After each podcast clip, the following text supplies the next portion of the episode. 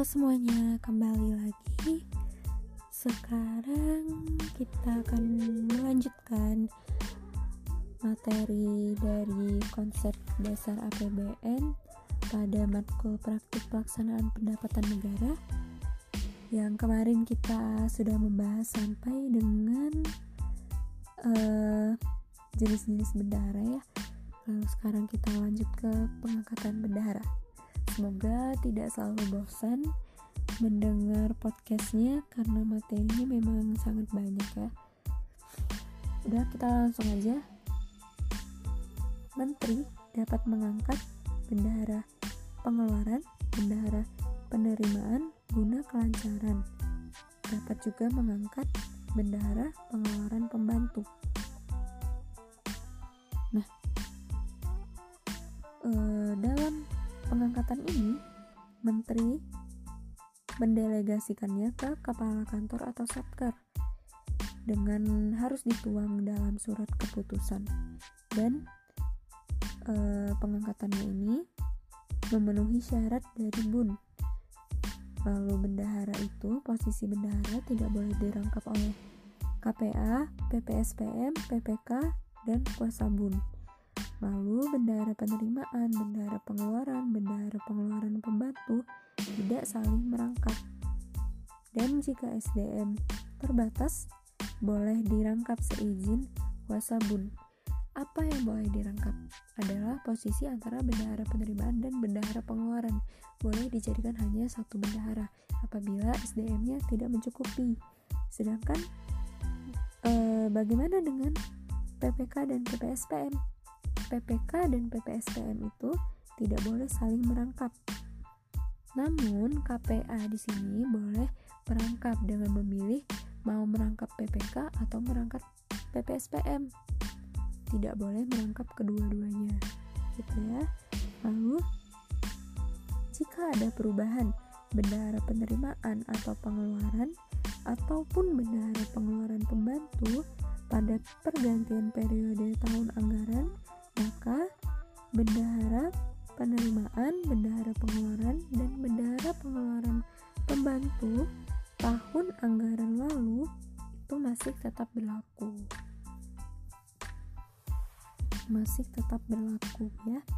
Lalu di sini ada mekanisme penerimaan atau penyetoran.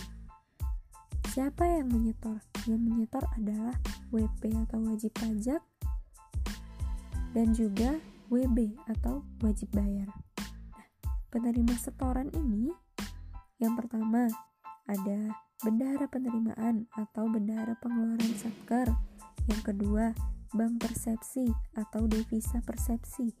Dan yang ketiga, kantor pos persepsi. Nah, lalu bukti setorannya ini ada berbentuk SSP, SSBC, dan SSBP. Kita bahas bendahara penerimaan dulu ya. Yang pertama terkait bendahara penerimaan ini adalah bendahara penerimaan mengelola uang yang sudah jadi hak negara atau belum. Uang yang sudah menjadi hak e, negara ataupun belum. Yang kedua, bendahara penerimaan menyetor penerimaan paling lambat akhir hari kerja atau akhir atau hari kerja maksudnya mengapa bisa hari berikutnya? Misalnya, akhir hari kerja itu bendahara ini harus menyetorkan uh, uang negara kan? Namun akhir hari kerjanya ternyata jatuh pada hari Minggu sehingga banyak uh, bank persepsi yang tutup, pos persepsi pun tutup. Jadi dengan begitu, dengan kondisi tersebut, maka bendahara bisa menyetorkannya pada hari berikutnya. Bisa juga hal tersebut terjadi karena eh, pendapatan negara ini diterima pada hari libur gitu. Setelah itu, bendara penerimaan negara dapat e, menyetorkan penerimaan negara secara berkala apabila yang pertama serta ada bank atau pos persepsi yang sekota. Jadi misalnya kita tinggal di suatu daerah yang mana di daerah tersebut tidak ada bank atau pos persepsi yang jaraknya dekat. Jadi kita harus ke kota lain atau ke daerah lain gitu ya. Kemudian terkendala oleh kondisi geografis. Misalnya jalannya sangat rusak, kita harus menyeberangi jembatan untuk pergi ke bank persepsi. Sedangkan apabila misalkan hujan maka itu akan sangat berisiko maka bisa diantarkan secara berkala. Menunggu dulu sampai uh, uang penerimaannya itu sudah tertimbun lalu kita menyetorkannya sekalian kemudian jarak tempuh bank persepsi itu lebih dari dua jam dari tempat atau kedudukan si bendahara ini maka boleh dilakukan secara berkala agar tidak terlalu menghabiskan ongkos transportasi.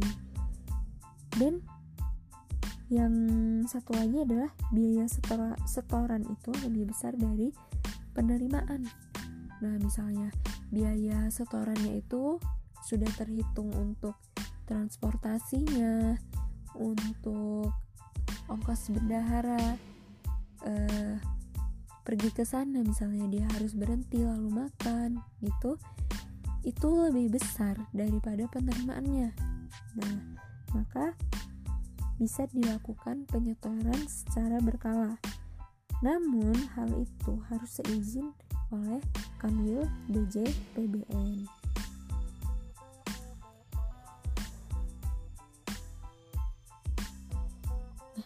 kita masuk ke konsep dasar APBN. Inilah sebenarnya judul dari hmm, pertemuan satu kita. Namun tadi ada overview sedikit membahas tentang considerance kekuasaan PKN dan apa itu bendahara. Sebenarnya materinya cukup nyambung dengan materi yang lain ya.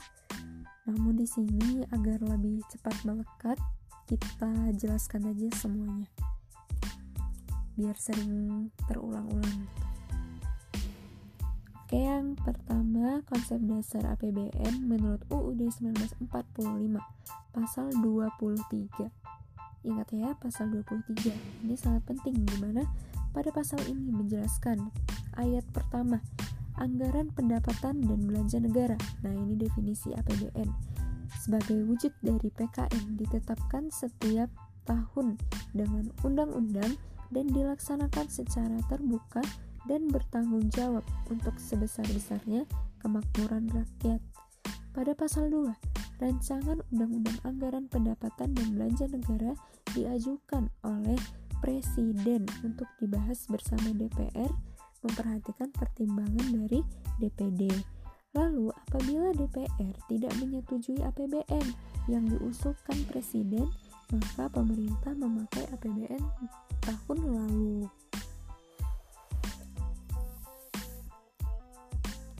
Nah, uh, itu adalah menurut UUD 1945 pasal 23.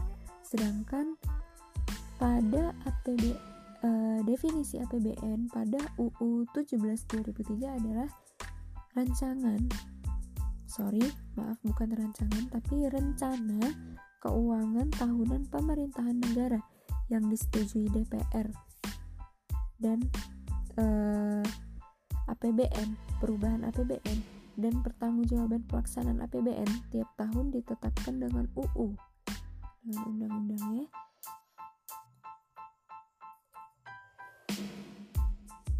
Lalu kita akan membahas uh, budget budget adalah agreement nah budget adalah agreement between executive and legislative body containing the public expenditures for the coming year and expected revenues which covers the first for the same period of time.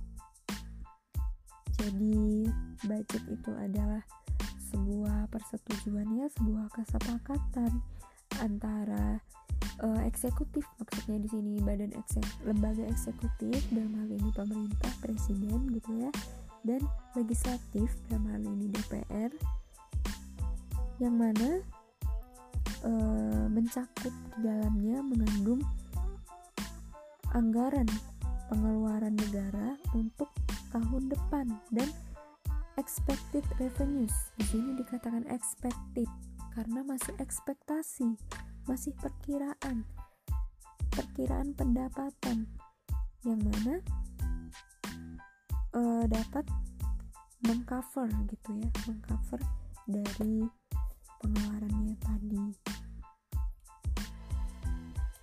Untuk periode yang sama. Nah lalu kita penasaran kan kenapa dibuat APBN apa sih tujuan dari APBN ini? APBN ini tujuannya adalah sebagai pedoman e, pengeluaran dan penerimaan negara agar terjadi keseimbangan dinamis dalam melaksanakan kegiatan kenegaraan untuk meningkatkan produksi dan kesempatan kerja dalam rangka pertumbuhan ekonomi. Nah, ini adalah tuju tujuan APBN mungkin menurut sisi pemerintah. Jadi pemerintah itu bisa memperkirakan pengeluaran, penerimaan, uh, yang nanti pada tahun tersebut akan dilaksanakan. Nah, jadi sebagai pedoman petunjuknya gitu. Dari sisi pemerintah. Lalu dari sisi masyarakat itu apa? Nah, APBN ini dari sisi masyarakat bertujuan untuk memberikan kepada masyarakat transparansi untuk apa saja mereka membayar pajak ke negara. Uang pajak yang mereka bayarkan ke negara itu digunakan untuk apa-apa saja. Apakah kinerja pemerintah ini sudah sesuai? Semuanya ini terbuka, maksudnya bisa dilihat, transparan, dilihat oleh masyarakat melalui APBN, sehingga nanti pemerintah akan lebih bertanggung jawab dan pemerintah bisa menuntut, maksudnya masyarakat bisa menuntut ketika pemerintah e, nantinya e, tidak sesuai tindakannya dengan apa yang telah diputuskan dalam APBN.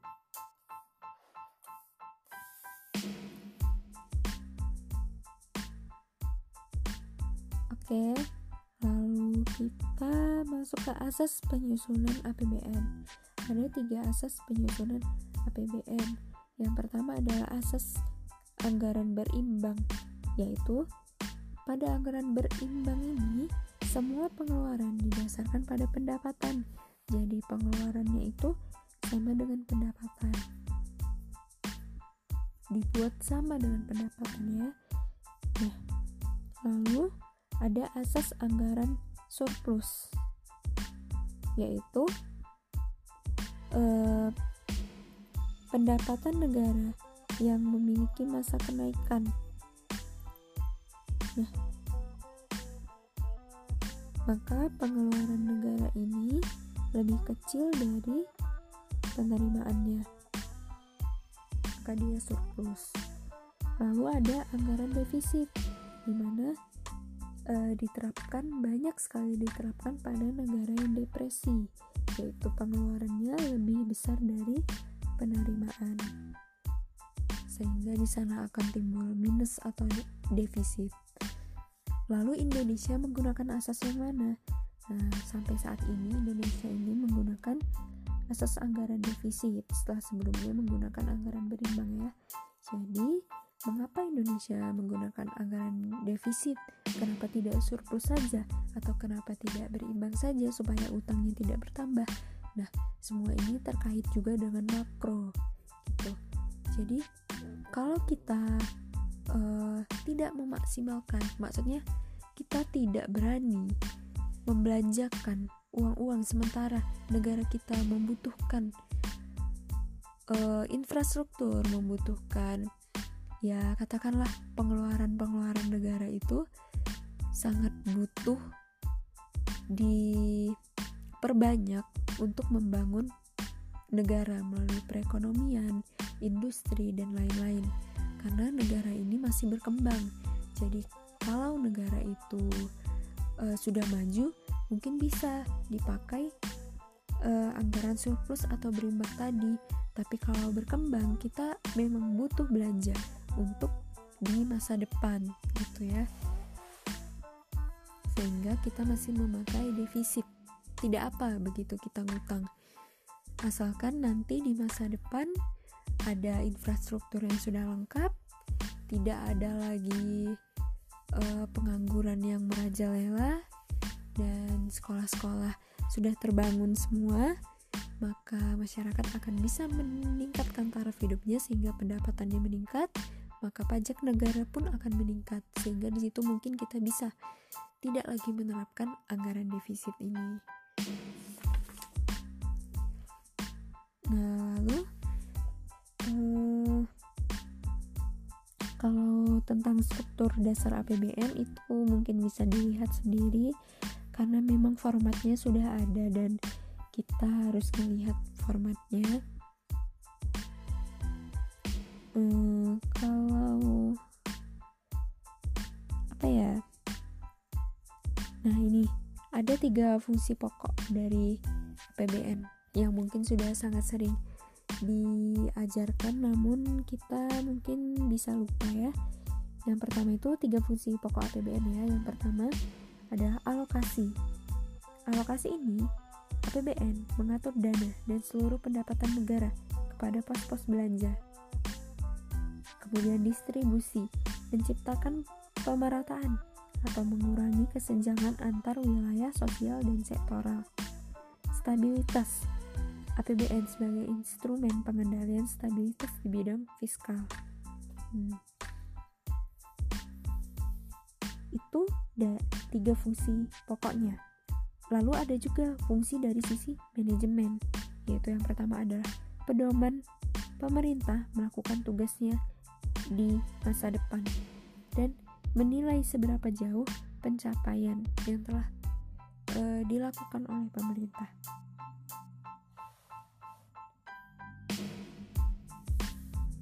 Oke, terus kita masuk ke anggaran pendapatan dan belanja negara postur APBN yaitu bentuk rencana keuangan pemerintah yang disusun berdasarkan kaidah-kaidah yang berlaku untuk mencapai tujuan-tujuan bernegara. Nah, format dan struktur APBN nih sepertinya cukup penting ya. Jadi, prinsip anggaran berimbang dan dinamis terkait hal itu tahun 1969 sampai 1970 kita memakai prinsip anggaran berimbang dan dinamis. Nah, baru uh, pada tahun 1999 sampai dengan tahun 2000 kita mulai menggunakan uh, eh, APBN dengan postur yang berbentuk T-account. Nah, kita tahu ya T-account ini memiliki banyak sekali kekurangan walaupun dia cukup praktis dan simpel dalam pembukaan atau penulisannya sehingga terjadilah krisis pada tahun 1998 di mana IMF merekomendasikan perubahan mendasar dalam kebijakan fiskal di Indonesia. Jadi yang merekomendasikan T-account tadi adalah IMF. Nah, supaya perubahan di kebijakan fiskal di Indonesia itu lebih baik gitu ya. Perubahannya ini terkait apa saja? Terkait tahun fiskal dan format APBN. Nah, tahun fiskal itu yang awalnya adalah April sampai Maret akhirnya sama dengan tahun kalender yaitu Januari sampai Desember. Kenapa harus Januari sampai Desember? Kenapa tidak uh, April sampai Maret aja? Apa kekurangannya gitu? Jadi banyak sekali perusahaan-perusahaan yang memulai uh, tahun pengoperasiannya itu dimulai pada uh, bulan Januari dan berakhir pada Desember mereka tutup buku. Jadi untuk kepentingan seperti pembayaran perpajakan, kan perusahaan harus membayar pajak. Jadi mereka pun maksudnya pemerintah pun memutuskan untuk mengikuti tahun uh, fiskal dari perusahaan-perusahaan itu selain juga untuk mengikuti negara-negara lain supaya bisa disandingkan atau bisa dibandingkan laporan keuangannya. Tidak sulit untuk membandingkannya gitu. Kira-kira mungkin seperti itu. Mengapa tahun fiskal Indonesia ini berubah gitu ya? Nah e, kalau format dan struktur APBN yang e-account dan e-account juga bisa dibaca langsung di buku karena berupa format. Jadi kalau dijelaskan akan sedikit susah.